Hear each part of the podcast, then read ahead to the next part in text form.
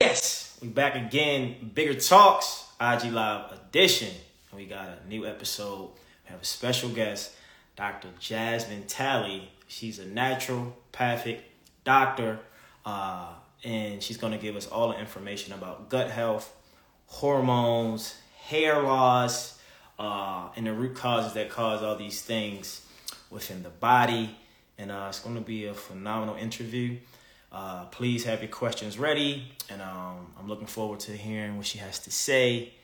Uh, waiting for her to get in the chat. So stand by. We back. Happy Wednesday. Um, I trust all is well, and everyone's in a good space, and you're feeling good and feeling great. Let's see. Let's see. She said, "Won't let her join." Yes, I will. One second, one second. There she is.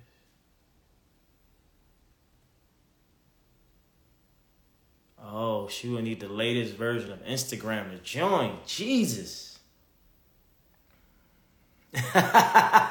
Life is beautiful, huh?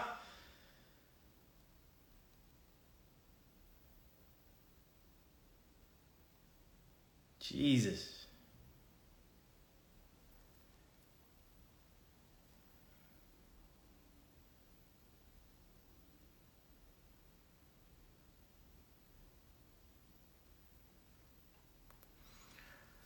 Yes, please.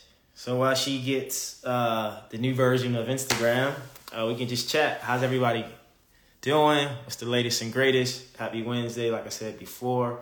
Uh, Dr. Jasmine Talei is coming on, and we're going to talk about gut health, um, the brain and gut and skin connection, uh, hormone imbalances within the body. Um, and all these root causes come from plant medicine anything that's going to affect the uh, well-being of an individual from a um, root level. Who's on here? Someone said check my DM. Yes, I will. I will check my DM once I'm done. Uh, she's here, but it won't let it won't it won't it won't allow me to. Um, it won't allow me to get her on here. Maybe that's it right there.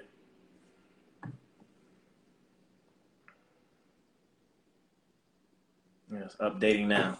Patience is a must. Patience is a must, people. Uh, Stephanie, how are you? It's been forever. What's the latest and greatest? Where's everybody from? What do you? We... No, that was a fast update. That was a very fast update. How are you? I didn't even know that I wasn't updated. I mean, these new policies, and I don't know. I've never heard that ever. Been doing labs for a long time. Happy Wednesday. Happy Wednesday. How, How are, you feeling? You? I'm, I'm feeling great. Okay, well, it's, it's good, good to see. Day. Yes. So, people, if you haven't heard, if you don't know, this is my guest, uh, Doctor Doctor Jasmine Talei. Uh, she's a naturopathic doctor and she helps people with gut health, um, hormone imbalances. Uh, also, where some of us, you know, might be losing hair or hormones are off, she's there to get to the root cause of where it starts. So, before we get into like the podcast and the details of what you do, let's talk briefly about you and who you are. How did you get into this space of, you know, gut health, naturopathic, as being a doctor? Where did this journey start for you? Oh, it's a long story, but basically, um, so I studied poli sci and film in uh-huh. undergrad because I always knew I had a passion for health. Um, didn't, didn't realize that politics is not the way to do it. And then kind of went back to school once I realized this is what I want to do. Uh-huh. Naturopathic uh-huh. medicine kind of found me. Um, but once I figured out this is what I want to do, nothing in my life has ever felt more right. It's truly a passion job. I love what I do. Um, and then gut health and hormones specifically, just because everything is related to the gut and your hormones. If your gut is off, then your hormones are imbalanced and vice versa. So you can't even, I don't think it's even possible to really treat something if you're not concentrating on the gut and hormones first. Wow. So, so you, so the gut is the first thing. It's the primary thing that you should fo- focus on when it comes to your health. You're saying? Yeah, it's the first thing. That's how we detox. That's where our neurotransmitters are mostly created. So, like dopamine, serotonin, all of those feel good neurotransmitters. If we don't have a good microbiome, we don't feel good. Um, if we're not detoxing properly, then our hormones are imbalanced. Every like every single thing goes back to your gut health. Right. So for someone who doesn't understand gut health, what is gut health? What's the definition of gut health? I mean, it's so, I mean, it, it makes sense when you hear it, but what does it actually mean? We think it is. When you say gut health. So it has to do a lot with your digestion. Okay. That's a big one. So, um, one thing is, I think when I met you and you asked me what I did, I said I make people poop. Right. And right, that's, right, that's a big part of it. So just making sure that you have daily bowel movements, just so that you're, um, that's a great indicator of yeah. how your gut is working. Um, so digestion, are you digesting and absorbing the foods that you eat? So a lot of people have micronutrient deficiencies. They're unable to um, absorb certain nutrients from their food. So then it leads to all sorts of things like hair loss and all of that or fatigue but it all starts with what's going on with your digestion. So, yeah, in short, gut health, digestion very much intertwined together. Wow. And so, you know, when you think of the gut health, to have a, a healthy gut, what is the first thing anybody should have in mind first? What is the first thing to think about? Is it your water intake? Is it your rest? Is it exercise? Is it nutrition? Uh, is it hereditary? Is it your DNA? Like, how do we have a healthy gut? What's the first thing we should focus on or think about? So the first thing is, are you eliminating properly every day? So bowel movements. That's okay. the very first thing. Um, if not, if you need coffee or to, in order to have a bowel movement or anything else, or laxative or something like that, that's telling me that there's something going on with your gut. So that's first and foremost, and it's kind of like the easiest indicator because you don't need to take uh, some kind of specialty test. You just know based on knowing yourself. So that's like the number one thing. And then um, when it comes to nutrition, that really also depends on what's going on with you, like what symptoms you have. I don't think there's like a one meal plan for everyone sort of thing. Yeah. Um, I think like nowadays people are always eliminating stuff from their diet completely and not eating and intermittent fasting and all of that.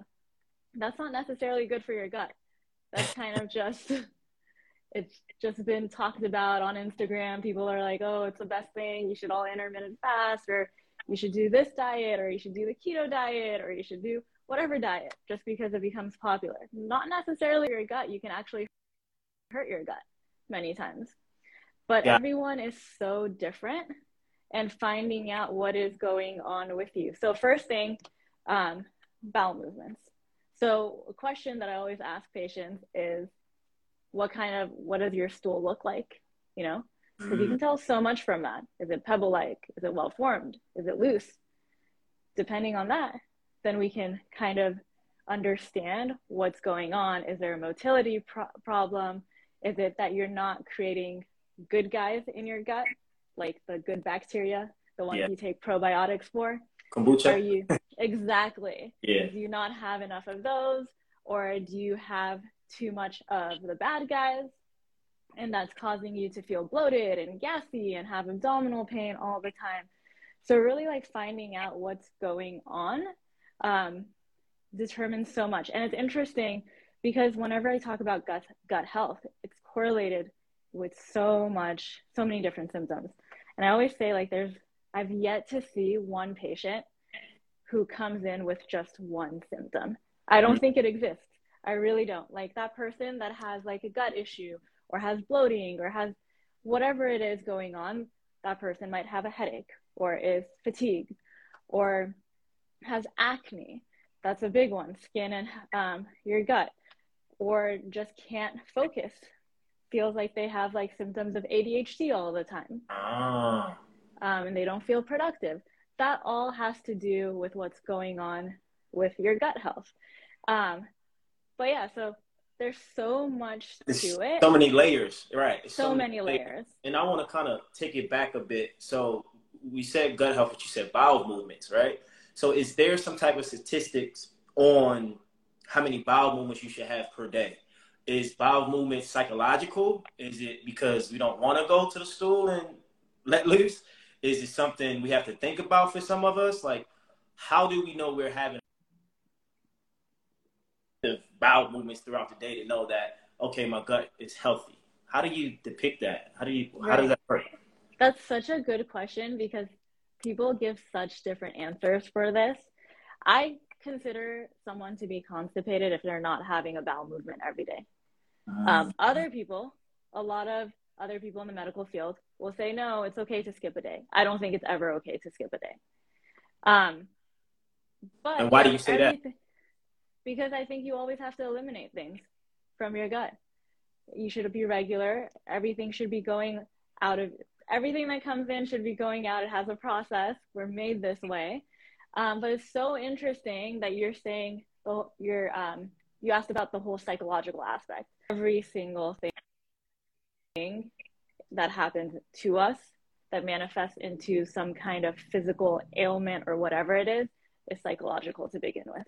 That's powerful. We and I think we one thought like we one negative thought can escalate and then it can lead to all these other physical symptoms. And you see that a lot with both constipation and diarrhea. You see that with IBS. Everyone that comes in has irritable bowel syndrome. Yeah. That's to me is not a diagnosis. That's just like they didn't know what to do with you, so they said you have IBS. okay. That's all. And there are a lot of times it's related to what feelings that have to do with like anxiety or depression or anything like that. It's so tied in together. So a lot of times it's um as females, I see this a lot. People don't want to talk about having bowel movements. Yeah. And they don't want it to show that they're going to the bathroom because in our society it's been um, looked down upon like girls can't poop, girls can't fart. you better poop, girl. Yeah, exactly. Let loose. yeah, so it is. It's very much psychological because if you are raised in this society where you're hearing this all the time, you're going to have a hard time just letting go and let loose. Um, and then also, whenever people feel anxious, you get loose bowel movements all the time. It's very much correlated to your to the way that your body digests and go. So definitely That's interesting. huge, huge mood component. Yeah. I had a I had a I had a teammate in high school and before every game he went to the toilet. and I was like, bro, how do you he's like, I just gotta go. because he was anxious and he was nervous. Exactly. But maybe it turned Yeah. um, so you said bowel movements, you know, gut health, digestive system, and you know, but here's the thing. We all had lived different lives and different demographics and classes and well, all these things, right? So how does nutrition play a part in our gut? Like you said, it's not one diet or one meal prep or meal plan or nutri- that fits all. So what should we be consuming the most to have a healthy, not only gut but bowel movement? Like from from Yeah. from a general perspective, if do you have some insights on that? Yeah, I love your questions. They're so good. Yeah. So, yes, so lots of different variety of foods. Like don't stick to one food. Like that that is the absolute worst thing you can I've do is that. to eat the same thing over and over again. And the reason is because we need these probiotics, these good guys that are from these variety of eating season like what's in season is so important because that's how you get all these different nutrients. Another thing is eating bitters. So, um, a lot of times, different cultures around the world, like um, in our culture, in Persian culture, we have sabzi, which is bitter herbs on the table always. So yeah, what are bitters? Can you say, yeah, so just yeah, bitters is- are bitter vegetables. They taste bitter. like name me some vegetables that are bitter. Radicchio, arugula, dandelion, all of those ones. Okay, got it. They're pretty good. I think they're tasty. Yeah. Um, it's probably too bitter for some people, but my palate is kind of different nowadays because yeah. I like eating these things so much. Um, but yeah, but basically, whenever you eat bitters, you should always eat some kind of bitter vegetable with food because it tells your body it's time to secrete digestive enzymes so that you can better digest and break down what you eat and absorb what you eat. So without these bitter vegetables, it actually has a very we have a very hard time doing that. Um, and then about diet, also it really depends on you as a person. So I see a lot of people that have mold or fungus in their body. Those wow. people should not be having any sugar. Where's that from? Mold so and fungus? Can, yeah. Where does that come from? So that can be from your environment. That can be from different different things. So I see it a lot in people that have breast implants because of like the biofilms accumulating on those breast implants. I see mold that way. Um, but it can be from a lot of things. You can get it from a partner, you can get it from just the environment is huge. You can also get it from if you just eat a lot of sugar all the time, like you were uh-huh. raised um, on like off of sodas and candy. Your body is going to develop this fungus. And in order to starve that fungus from your body, you also need to starve it of its fuel, which is the sugar. So those people who have fungus in their body really have their own diet that they need to consider. Um, and I remember when you were in here, we discussed about um, like how like my diet and like typically what I like to eat. Yeah. And you're like, oh, you need to talk about this because it's like it's so different. Um, right. And I was telling you, I what I eat is based on my cycle, on my menstrual cycle. So uh, like I won't eat certain foods prior to my menstruation, and I'll eat those same foods throughout the month, and I'll be fine. And it took me a while to realize this, but it's basically what gives my body this inflammatory reaction. So no, is example, this is this just based on you or so are this is so this is based on this is based on me as well as what I've seen in other females. So you think um, all women should eat different when they have they should eat different, but what works for me doesn't necessarily work for right, another woman. Okay. Yeah. Um, and like for example, like I'm pretty open about it. Um, I don't eat meat around before I get my period. And that's because it took me a few years to figure really painful menstrual cramps. And it was just like the worst thing ever. It was debilitating. I couldn't do anything. Um, so we kind of, I kind of played around with different things, different diets, different herbs. Um, and I realized I just can't have meat before my period. Got it. That's so good. I eliminate that completely. Ladies, you hear that? Don't, don't meat before your period listen so to that. Not everyone, and not it's so everyone. funny because like growing up, I remember like um like my grandma would always say, no, you need like you need to eat meat. You need like the nutrients from it. It's so important. Like you have to have it around your period. Like it's the most important thing. Um, so I used to think, oh, it's so great. I need to have it all the time. But now, once ever since I realized that, and I don't touch it, I feel so much better. Um, so it really just depends on the person and like figuring that out. And then like another thing is intermittent fasting. Yeah, I do that so, a lot by the way. You do. So it works. Yeah, I probably don't eat my first meal between eleven thirty between eleven thirty and one, maybe two some days. But I, my body doesn't crave food early and early in the day. I don't know why, but it works for me. Right. So you go by based on like intuitive feeling and how you feel. Yes. And that's the best way to do it.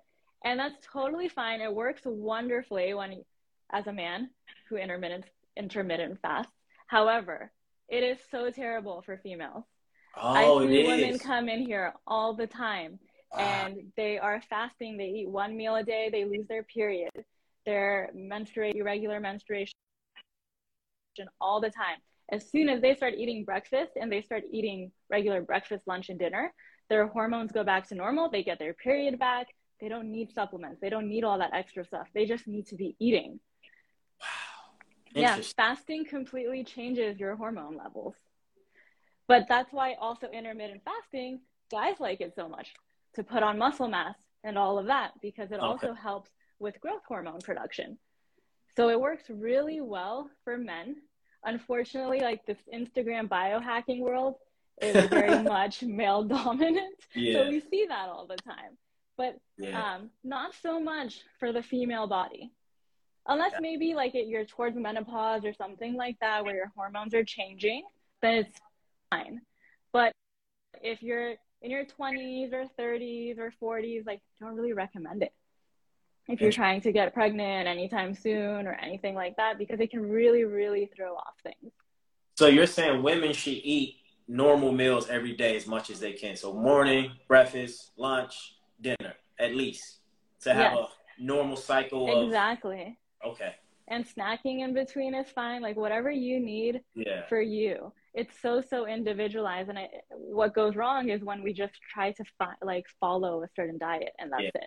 And so, why is it different in men than women? Uh, what is it about women that they can't intermittent fast? Like, can have that for them? Like, what is it about their? So cycle? we need, yeah. So basically, when our our hormones just change, and we need the whole um, estrogen goes up, then it goes down, and progesterone goes up, and it goes down as part of our cycle because we okay. are cyclical beings. Um, it doesn't affect our testosterone as much. Like that'll be fine if anything, it can probably increase it because of its um, correlation. However, just with the progesterone and estrogen, you're decreasing those levels in your body. Yeah. Um, and that's not too great because if you don't have progesterone, you know, like the whole thing of like people PMSing, like women PMSing, that's because yeah. if, if your progesterone drops, then you get irritable and you get moody and you have like high anxiety. And what, hold and, on, what was that word again? What was that word you said? Uh, what did you, I say? You said something drops. I didn't hear you clearly. Oh, progesterone, one of our what sex is... hormones. It's oh, sex, sex hormone. hormone. Yeah. Okay. Got it. Yeah, so that's that's related to like if you have low levels of progesterone, then you have insomnia, you can't sleep, you have high anxiety, you get oh, wow. irritable. Yeah. All well, hold on. Let's let's unpack symptoms. this a bit. I want to unpack. Okay, let's unpack it. I have a friend who literally had every single thing you just said, but I don't know the information you have. So uh, anxious, I guess. Um, can't sleep, skin. And what, what was that you just said? If you can remember, that was a lot. But so irritability, moodiness. Yeah. Um, anxiety, insomnia, yes. so you can't sleep well. And that's because you have low levels of progesterone. Okay, and to increase those levels, you have to eat more. You were saying, right? So it, there are like it is helpful to eat because if you're starving your body of food, you're starving your body of creating hormones, basically. But that's a powerful. Um, yes, but another thing, hormones, and this is why I love it so much, and this is why I nerd out on these things all the time. Yeah. Is because it's all about the balance of estrogen to progesterone. Everything okay. that you do. So if your estrogen levels are so elevated, and estrogen for females, you need it because it causes your like vagina to be um, lubricated and it causes your skin to put on collagen and all of that. Like you need estrogen, you need it for your bones. However, if it's too high, then you your progesterone drops because it's all about balance together. Got it. Yeah. And same with and men. Estrogen affects men as well. So people, men think it's always about testosterone, and I have guys come in here all the time, and they just want to be put on testosterone replacement therapy because they think testosterone is the way to go. However, not always testosterone; it's estrogen, and estrogen, if you have too high estrogen, you will get man boobs. You'll get that belly fat that you can't oh, get rid of. Oh, hold on, hold on. Yeah. pointer. hold on. Rewind that, Dr. Jasmine. You'll get man boobs, you get the gut. Hold on. So that's yeah. because you lack estrogen, you're saying, as a man? That's because you have too much estrogen. And then too much estrogen will lower your testosterone levels. And where do men get most of that? I don't know. You just got cut off. Can you repeat that question again? I said, where do men get estrogen from? Where do we accumulate estrogen as oh. men? We don't estrogen. know. Estrogen. No, we know. So, okay. estrogen is huge. I see it a lot in like from your environment. And this is what I mean by this is a simple one, plastic water bottles.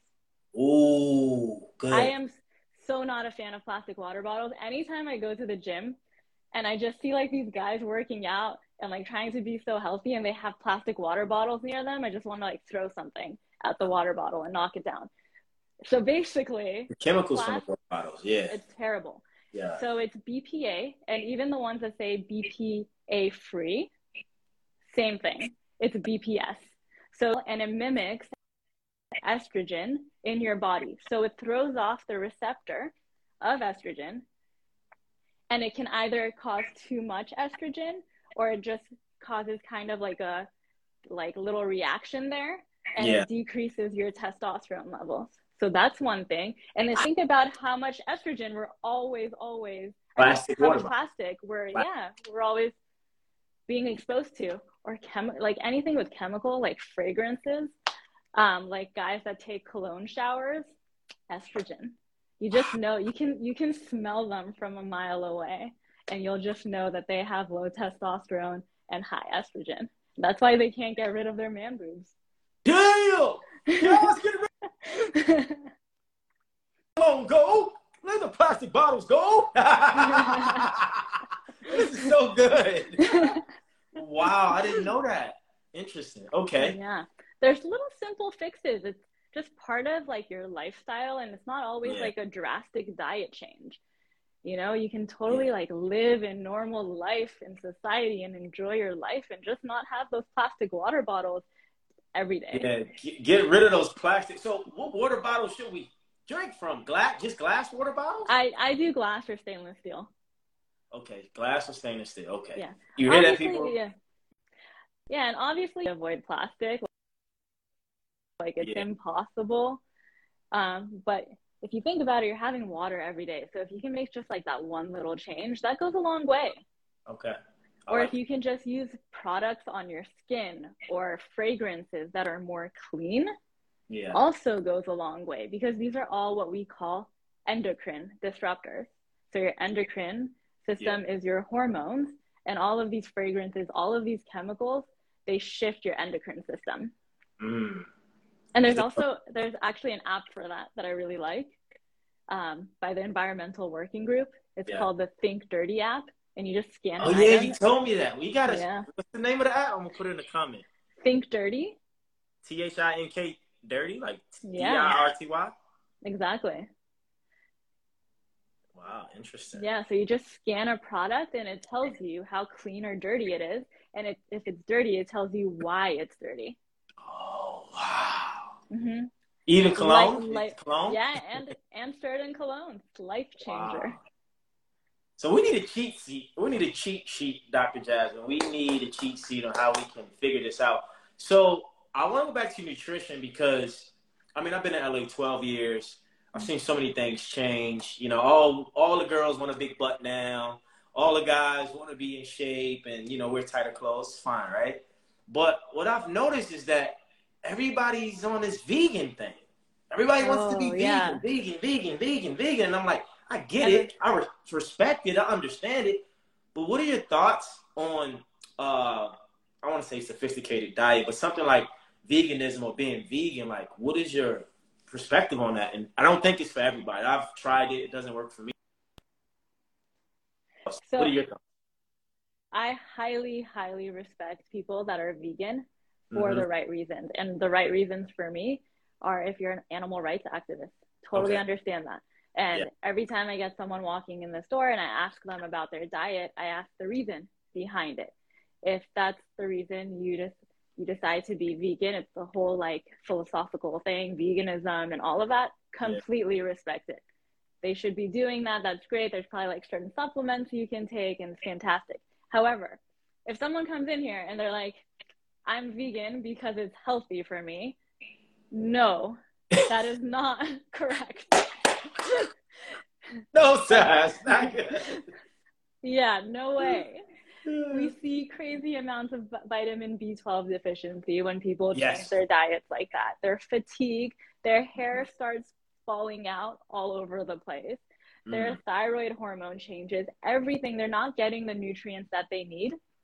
And most people do it wrong, anyways. They just eat a bunch of like pasta and tomato sauce and they yeah. call themselves vegan like they're not actually getting good nutrients um, so they're missing out on a lot of things like we need all of these um, nutrients from these food. We were meant to eat these foods for the most part. Yeah. Doesn't mean it works for everyone, but for most for the most part, we do need people we do need to eat all of these different foods. Like eggs provide us with choline. It is so important for your brain health. Yeah. Um, fish, fantastic. Fish. Hey, I eat fish. Eggs. Yeah, fish is great.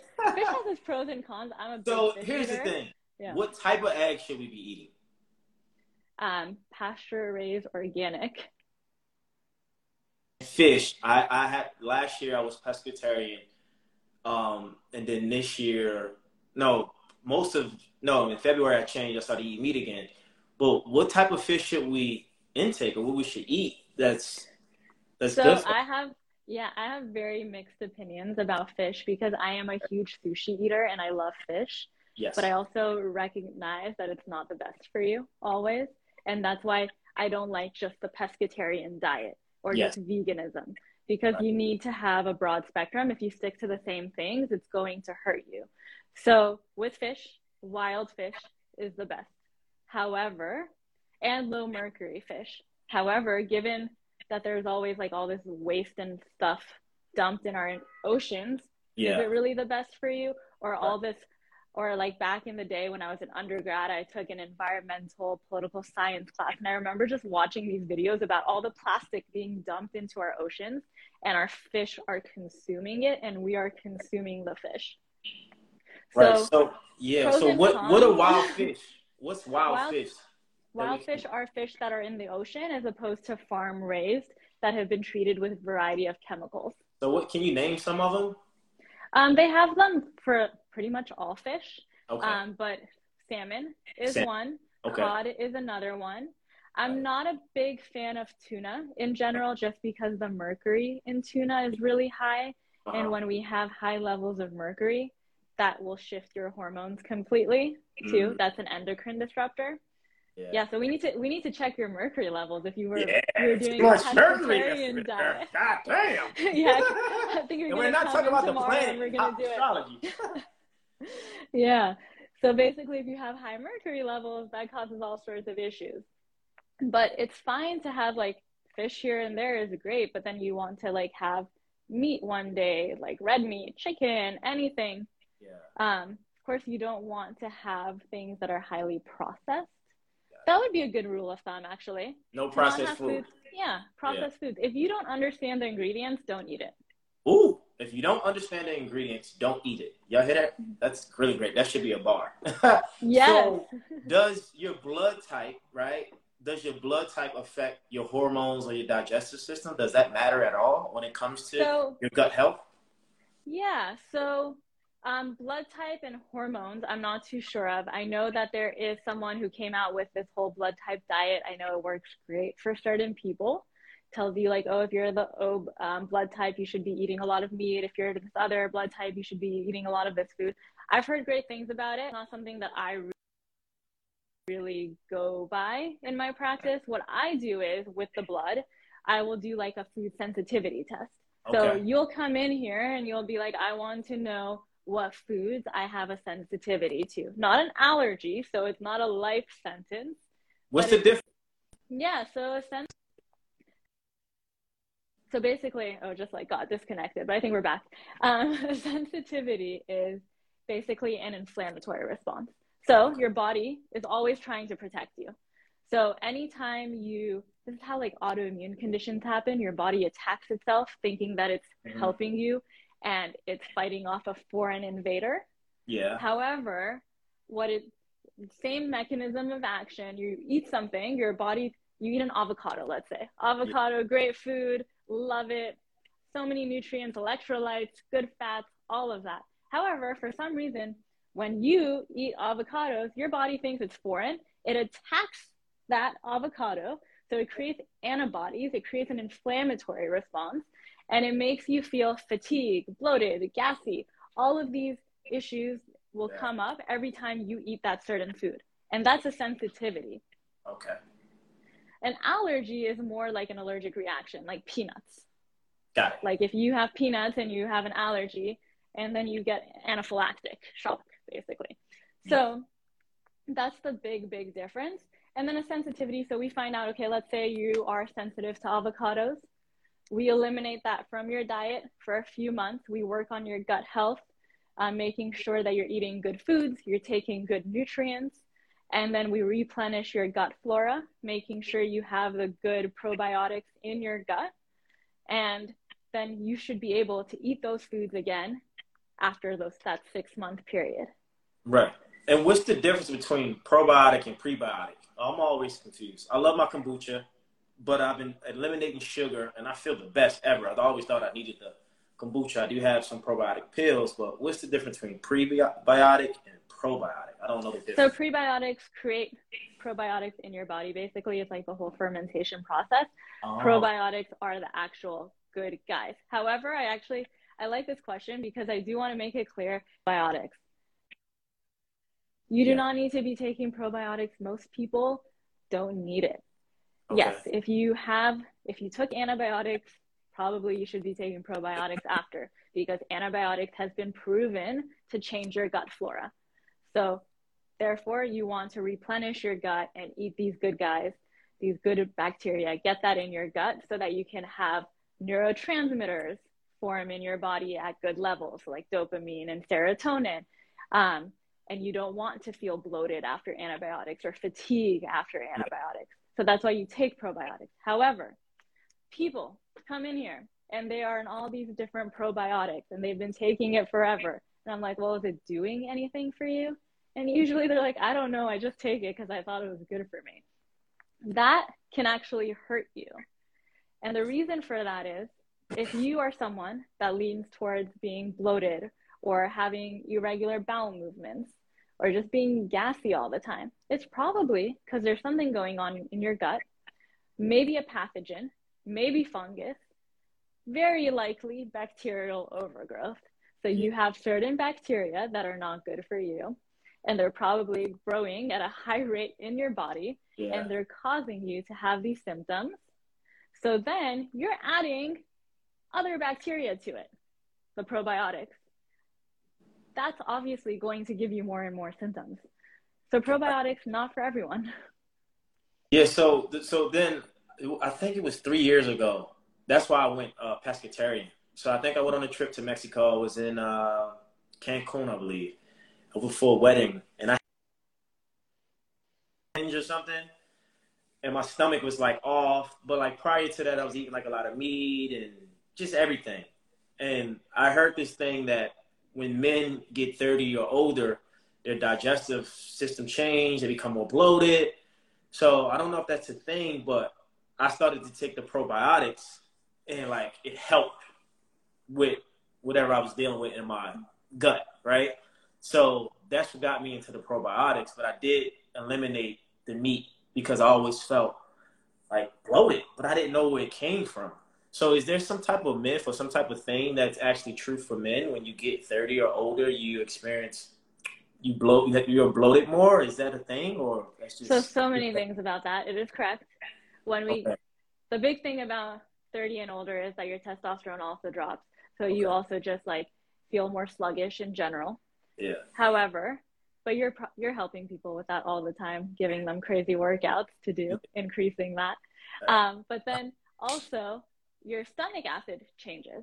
So oh, so that's a big one. Interesting. So okay. you don't die. So when your stomach acid changes, you are depleted of certain nutrients, B12 being one of them. That's why B12 is one of like those anti-aging vitamins because we're, we're not able to absorb B12 from food as much as we get older. But it's too we just can't because our stomach acid changes, our digestion changes, and we're not able to really um, get all the benefits from that. So yeah, definitely that makes sense. It's interesting that you have experience though, because I think sometimes our, our body just needs a break from certain foods. Yeah. Like we're eating the same foods over and over again, or um, and we go travels, we get some kind of pathogen or virus in our bodies. Yeah. And we just need to shift and find out what's going on and change that up a little bit. It's not always probiotics. Sometimes it is an issue creating digestive enzymes. So sometimes like that's why bitters help or digestive enzymes in general because we need that signal to our pancreas to secrete those digestive enzymes so that you can better digest food. So it really just depends on what's going on. Right. And, you know, watching, I would say, can you or do you have any inclination on if two people are in a relationship, right? And they want to get it on, they want to have some amazing intimacy. Is there some type of meal or something they should think about to kind of that makes sense? Um, because you like you said, as you get older as men, things drop, as women, things increase. I'm trying to understand our digestive system, uh, of course, how we think, but the food we put in our body, right? Mm-hmm. Does that affect our, our, sex drive, right? Oh, 100%. And is there some type of uh, regiment or routine or food or balanced diet or way of going to have an effective, you know, sexual experience with your partner? Because I think right, and that, just like yeah, yeah, libido overall. Yeah, yeah, yeah, yeah. That's a fair question. It makes a lot of sense. So I wouldn't say there's like one food that okay. everyone should be eating. Yeah. However, it is finding out what is going on with you, specifically what's going on with hormones. Got it. So that's huge. And a big one is testosterone. So for women and men, when testosterone drops, libido drops too. And you're just not able to have that same kind of arousal and pleasure from all of that. So basically, big one is what we talked about before is avoiding so avoiding certain things i think are actually more helpful than adding in certain things for in this case and that would just be like if some someone is just always eating processed foods mm-hmm. and um, things that are high in sugar that's not going to go well with the gut it's also if someone's having plastic water bottles all the time yeah. Yeah. Yeah. Yeah. Or, you know, like anytime I get like a takeout in like those plastic containers and it's like warm food and it's just like yeah. melting that uh-huh. plastic. Yeah, things like that. Probably not a good idea if you're doing that every single night because that yeah. will change your hormones. But yeah. eating clean in general, I think you just start feeling better about yourself. There you go. And you, that's really what it is. And you feel more energized and you just want to do more things and you start feeling better about the way you look and the way you feel and it's so psychological when it comes to things like that. So just knowing like not feeling bloated is huge. Yes. oh what? It was amazing. Or like i said beginning of november up until thanksgiving i didn't have any sugar. And you know erewhon erewhon is like my spot. And when i when i went in there the things i usually would have that had sugar in it, I wasn't even pulled to it. I wasn't even gravitating to it. I was like, my body doesn't need it because I haven't been eating sugar. No dark chocolate, no nice uh, vegan pound cake, or no vegan chips. You know, no kombucha. You know, or a dry fruit because I'm thinking these are the healthy things. But I eliminated those things out of my diet, and how I felt was just amazing. So mm-hmm. eliminating sugar really helps. No processed foods and those plastic water bottles, people, please. ah, get them away. So in your business, in your practice, um, say so uh, a client, potential client wants to come and get all this information, data about themselves. Do, do you guys have like do you have a process that you take them through? Do you gotta like take their blood? Do they gotta use the bathroom? Is it like like blood like how how does that work? Like somebody yeah. wants to know all this information to have a better gut. So when they come in, it's pretty, it's an extensive intake because I take a holistic approach. It's not like, oh, I just have bloating and that's it, right? Yeah. So they have other things. So it's head to toe questions, really understanding their medical history, what they've been going through, really understanding the person as a whole and spending time to understand that person as a whole. I've never seen a patient just for 15 minutes. It doesn't happen. Doesn't happen. Um, they really like, I want to give them my attention and really understand where what's going on and where they're coming from and what they've tried also that's huge to see what works and what doesn't work and what their environment looks like and yeah, once i say that a lot environment why is environment, environment so, is so important why do you say it's important? I mean, I know from my perspective, but I'm saying from because you're in a holistic, you're in that world. Like, why the environment? And what? And when you say environment, what does that mean? The environment in your household, in your cabinets, where you live, uh, the pollution of the air. Like, what part of an environment are you actually talking about? All of it. Okay. All of it is so important. So your environment could be the people around you. That's huge. Okay. If you're around negative people all day Ooh. long, that is going to affect you. So that is Your really gut. That affects your gut. That affects everything. Your gut, your your mental state of being, your ability to even sleep at night. So definitely you don't want to be around what we call like toxic people. yeah, Um, yeah. but like people that are just like bring um, another thing is so big part of my practice is seeing patients that have mold. So black mold growing in your home. That is huge. That is a big big part of my practice. So if you have mold that is your environment. Your pollution. So if you are exposed to pollutants all the time that is your environment if you are eating certain mercury like if you're eating a lot of fish high in mercury yeah, or yeah. if you have like fillings in your teeth and you have mercury that that's par- Yeah. yeah and that's part of your environment. So your environment is so so important Should I get those removed? that really depends. Have you we need to check your mercury levels. You Yeah. need to come in here tomorrow. Yeah, we like need to do a blood draw for you and Yeah, figure out what's going on. Yeah. um, yeah but then um, just really understanding the person as a whole based on that we determine if we need to do any labs. And Yeah. then we have a bl- blood draw a lab on site and we do blood draws here. But then i do not collect like um, poo or urine or anything Yeah, like yeah, that. that is all done at the comfort of someone's home and we send that to a lab and then i look at the results and i see what's going on with the person. And then i find i determine like a plan to treat them. It's all based for me i do a lot of lifestyle and dietary recommendations Mhm. big on herbal medicine love herbs Yeah, I was going to get into that plant medicine. What's that about? Why plant medicine over? Yeah. everything? So basically, because it provides you, each herb provides you with nutrients, it helps support detox, it helps support your gut and your hormones. So I love it. Um, I also use homeopathy, nutrient therapy, um, bioidentical hormone replacement therapy, peptide therapy, a bunch of natural ways to achieve our goal, basically. So, Yeah. so herbal medicine is the way to go. We gotta come. It's- Get, we gotta come get that plant medicine. It's it's the way to go. And I was now, what about the medicine that people smoke? Is that does that help or no? what kind of oh like, Like, um, cannabis. like cannabis. So that works well for people. I don't recommend it in my practice because it's Okay. not something that I do a lot of, but I see a lot of people that use it and do well with it. Got and then it. I also see a lot of people that have their mold, like kids. I've seen kids um, have their marijuana traced with mold and they have mold related related illness because of it. What you mean? Because they're around the smoke? Or No, because they got a bad batch and it had mold in it. And yeah. And like this kid's mom that I'm thinking about took that bad batch and took it to a lab and they tested it and found out it had high levels of mold because the kid had constipation ever since he smoked that. Damn. Yeah. Wow, that's So- what it is.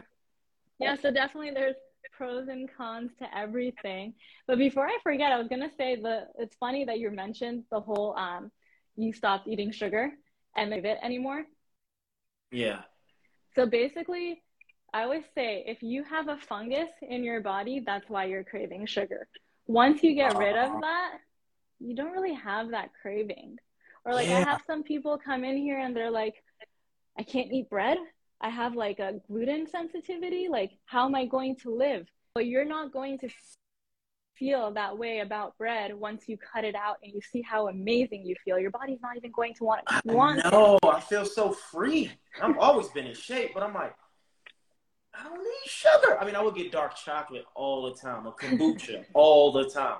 The vegan uh, bean filled chips. Oh, I'm always eating them every time I go to Erewhon. Easy. Not no more. I'm good. So Yeah. it's, it's interesting. Uh, I want to talk before we get off. I want to talk about hair loss. Hair loss in uh, your hair's turning gray or different colors.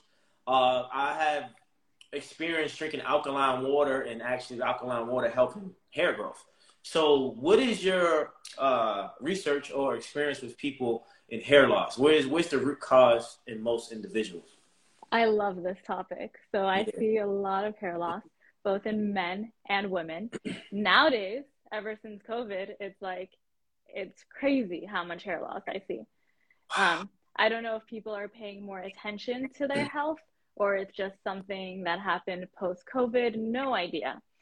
But it is I love it because it pretty much um, pinpoints on every single thing that I like to address, like your gut. Are you deficient in certain micronutrients, and that's why you have the hair loss? That would be a gut issue. Have some kind of hormone imbalance. So, what I mean by that is your thyroid is a big one. And a lot of times when you go to um, a doctor, they will only test one thyroid hormone and they say, oh, you're fine. You don't have a thyroid issue.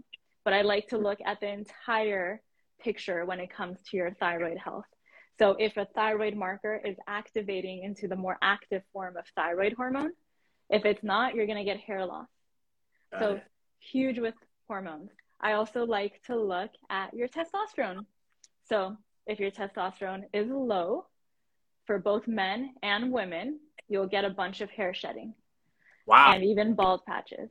Testosterone is high, you'll get an elevation in another hormone called DHT, and that will also cause hair loss. So you need Damn. that middle ground. So do we have a some type of cheat sheet or some book that both men and women can utilize to kind of have a balance, or at least some awareness of how much testosterone, or I can't even say the word, and estrogen that we need. Like, what? How do you how do you conquer that feat? Like, what, what do we need to do? Like, should I lift more weights and eat more steak? I mean, lifting weights is fantastic for building testosterone. There are so many things, and it's probably not going to shoot it up so crazy that you're going to have an overbalance and then you're going to have issues yeah. with too much testosterone production that causes hair loss. You probably won't have that. There's right. no. We need to create something. We need to create a pamphlet. Come on, where's the um, book? Yeah. Come on, read the book. Read the, yeah. Read the book. So, do you are you able to take clients virtually? Like, if someone I do. I see a lot of clients virtually. Wow. Yeah. And what's the best way for people to reach reach you if they want? So you can go to my Instagram, it's fine too. Okay. But Beverly Hills Natural Medicine.com. Beverly Hills Naturalmedicine.com. Yeah. Oh, and the last last thing yeah. about hair loss. I know we're running out of time here, but so um, your psychological well being, stress, yeah. because we can never conquer hair loss if we don't conquer stress, basically. And it's psychological stress, and then your adrenals, which sit above your kidneys, these take the hit anytime you have any kind of life stressor. And the reason that's so important to mention is because when your adrenals are affected, your sex hormones, estrogen, progesterone, testosterone, these all shift. Wow. Your mineralocorticoids, your blood pressure response, mess wow. up. Your cortisol, cortisol is your stress hormone. It's supposed to go up in the morning so you wake up feeling refreshed and happy and you feel energetic. And it's supposed to go down at night so that you can get good sleep. That's also affected and then you get hair loss from it because of all of those shifts. So definitely your psychological well-being is so so important. Yeah. Someone just asked the question what causes premature graying of hair? Is that a thing? Grain? Gray graying like gray premature. So that's a lot of times it's genetic. Sometimes it is um, most of the time it's genetics sometimes it can be a glutathione deficiency. Glutathione is a master antioxidant in your body and Where do we get it from? Where can we get so it from? We create it, but we can also like our bodies have that. It's a supply. It's something that our body supplies. When you drink alcohol, alcohol, when you take Tylenol, when you are just out and about, when you're exposed to mold yeah. and these plastic water bottles, then, yes, then you do deplete your body of glutathione. So we do like supplements. Here we do IVs of glutathione yeah. and things like that to really replenish your body with that. Got it. I love that. I mean, you're amazing. I mean, balance, the gut health, psychological stress, life stress. And how do we improve? I guess you said how do we improve glutathione levels? I guess yeah. is it IV drips? Is it some type of food or, supp- or supplements, right? So yeah, definitely you can do food and supplements, but also you can just be aware of your environment and not go into like maybe like extremely polluted areas. I know sometimes it's hard, but or if you are, then you take certain supplements to also just support your glutathione levels.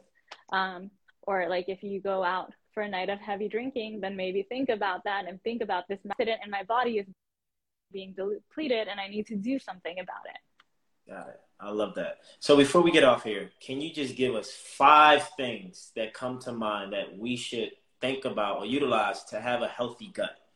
Just want to kind of reiterate some of the stuff we spoke on, but just five things. You know, I know you said bowel movements. Uh, yeah, you go.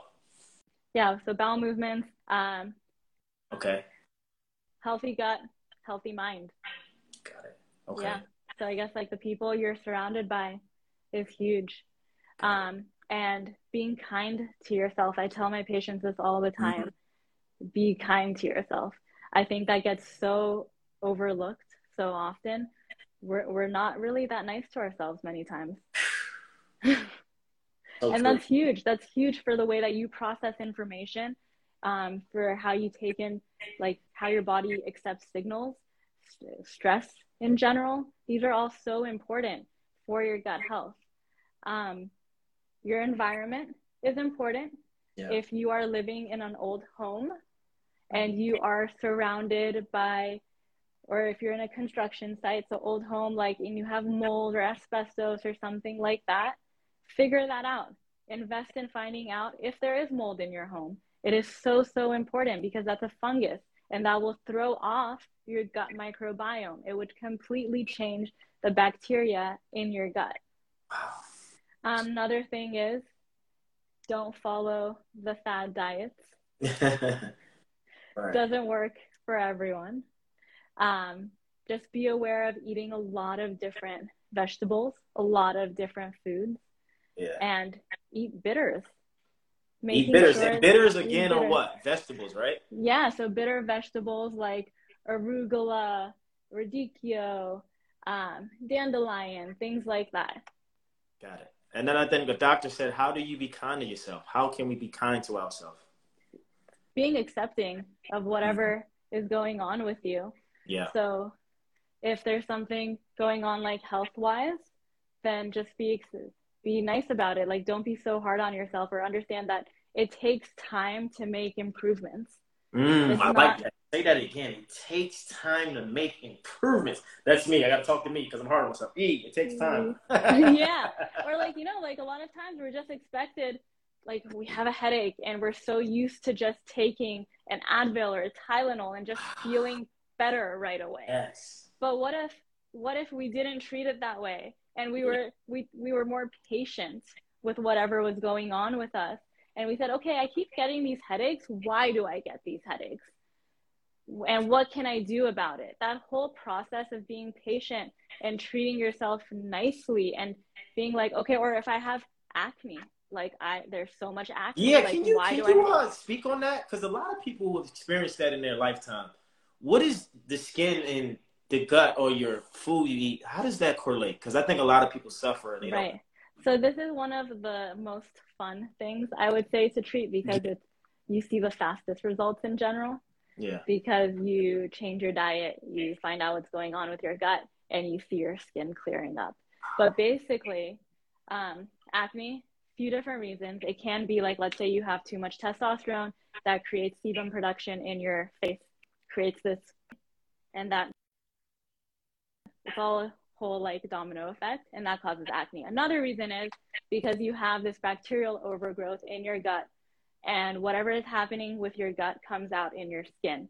And I always tell people if you have acne, you are actually one of the lucky ones because mm. your your body is telling you something and it's saying stop what you're doing it's not working for me listen to me like i it's a cry for help as opposed to the person who doesn't experience that just goes on with their life and then later on has some kind of chronic illness, they were never like they never got those little like other more physical symptoms that people are more Yeah. um, sensitive to.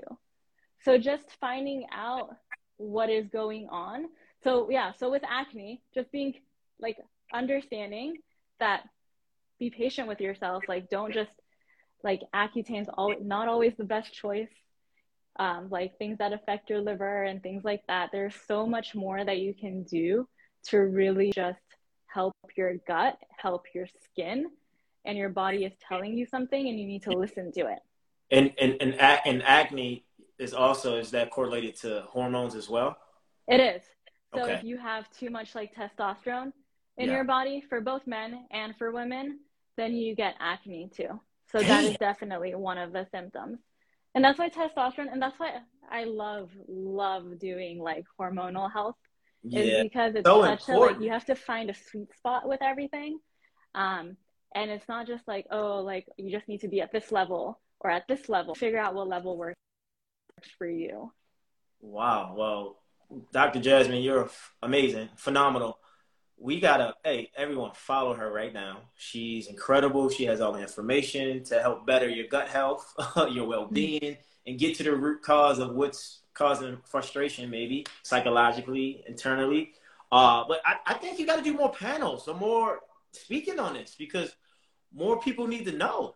You know, I think it's important. I mean, you unpack so much from the plastic water bottles to your environment, uh, to your mercury levels, all these things. Um, and yeah, I think it's good to be positive, to eat healthy, and to know your body and your mind. So Yes. people follow Dr. Jasmine, uh, tap in with her information. Anything we need to know that you have that we can invest or even seek from your space? Um You said the website. Yeah, the website is a great, great source. You can send us an email through that as well. And what's the website again? Beverly Hills Naturalmedicine.com. Beverly Hills Naturalmedicine.com.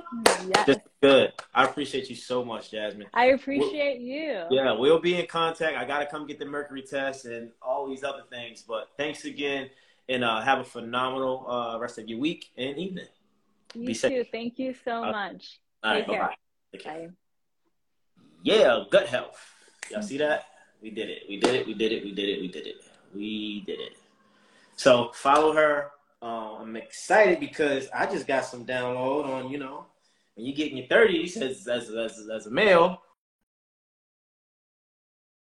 you know, your, your stomach and all these things change and levels drop. So listen, people, information changes situations. Um, get the information to better your situation so you can understand, you can grow, you can heal, you can evolve, and you can feel good inside out. And when you eat clean and you feel good, everything's good. So that's what it's about. Thank you for listening. Thank you for joining. Make sure you subscribe to Bigger Talks podcast. If you haven't already, follow Dr. Jasmine. Um, she's amazing. Um, and uh, that's all. That's it. It's a miracle season, people. Be great. Treat yourself with love and respect. Have a good week.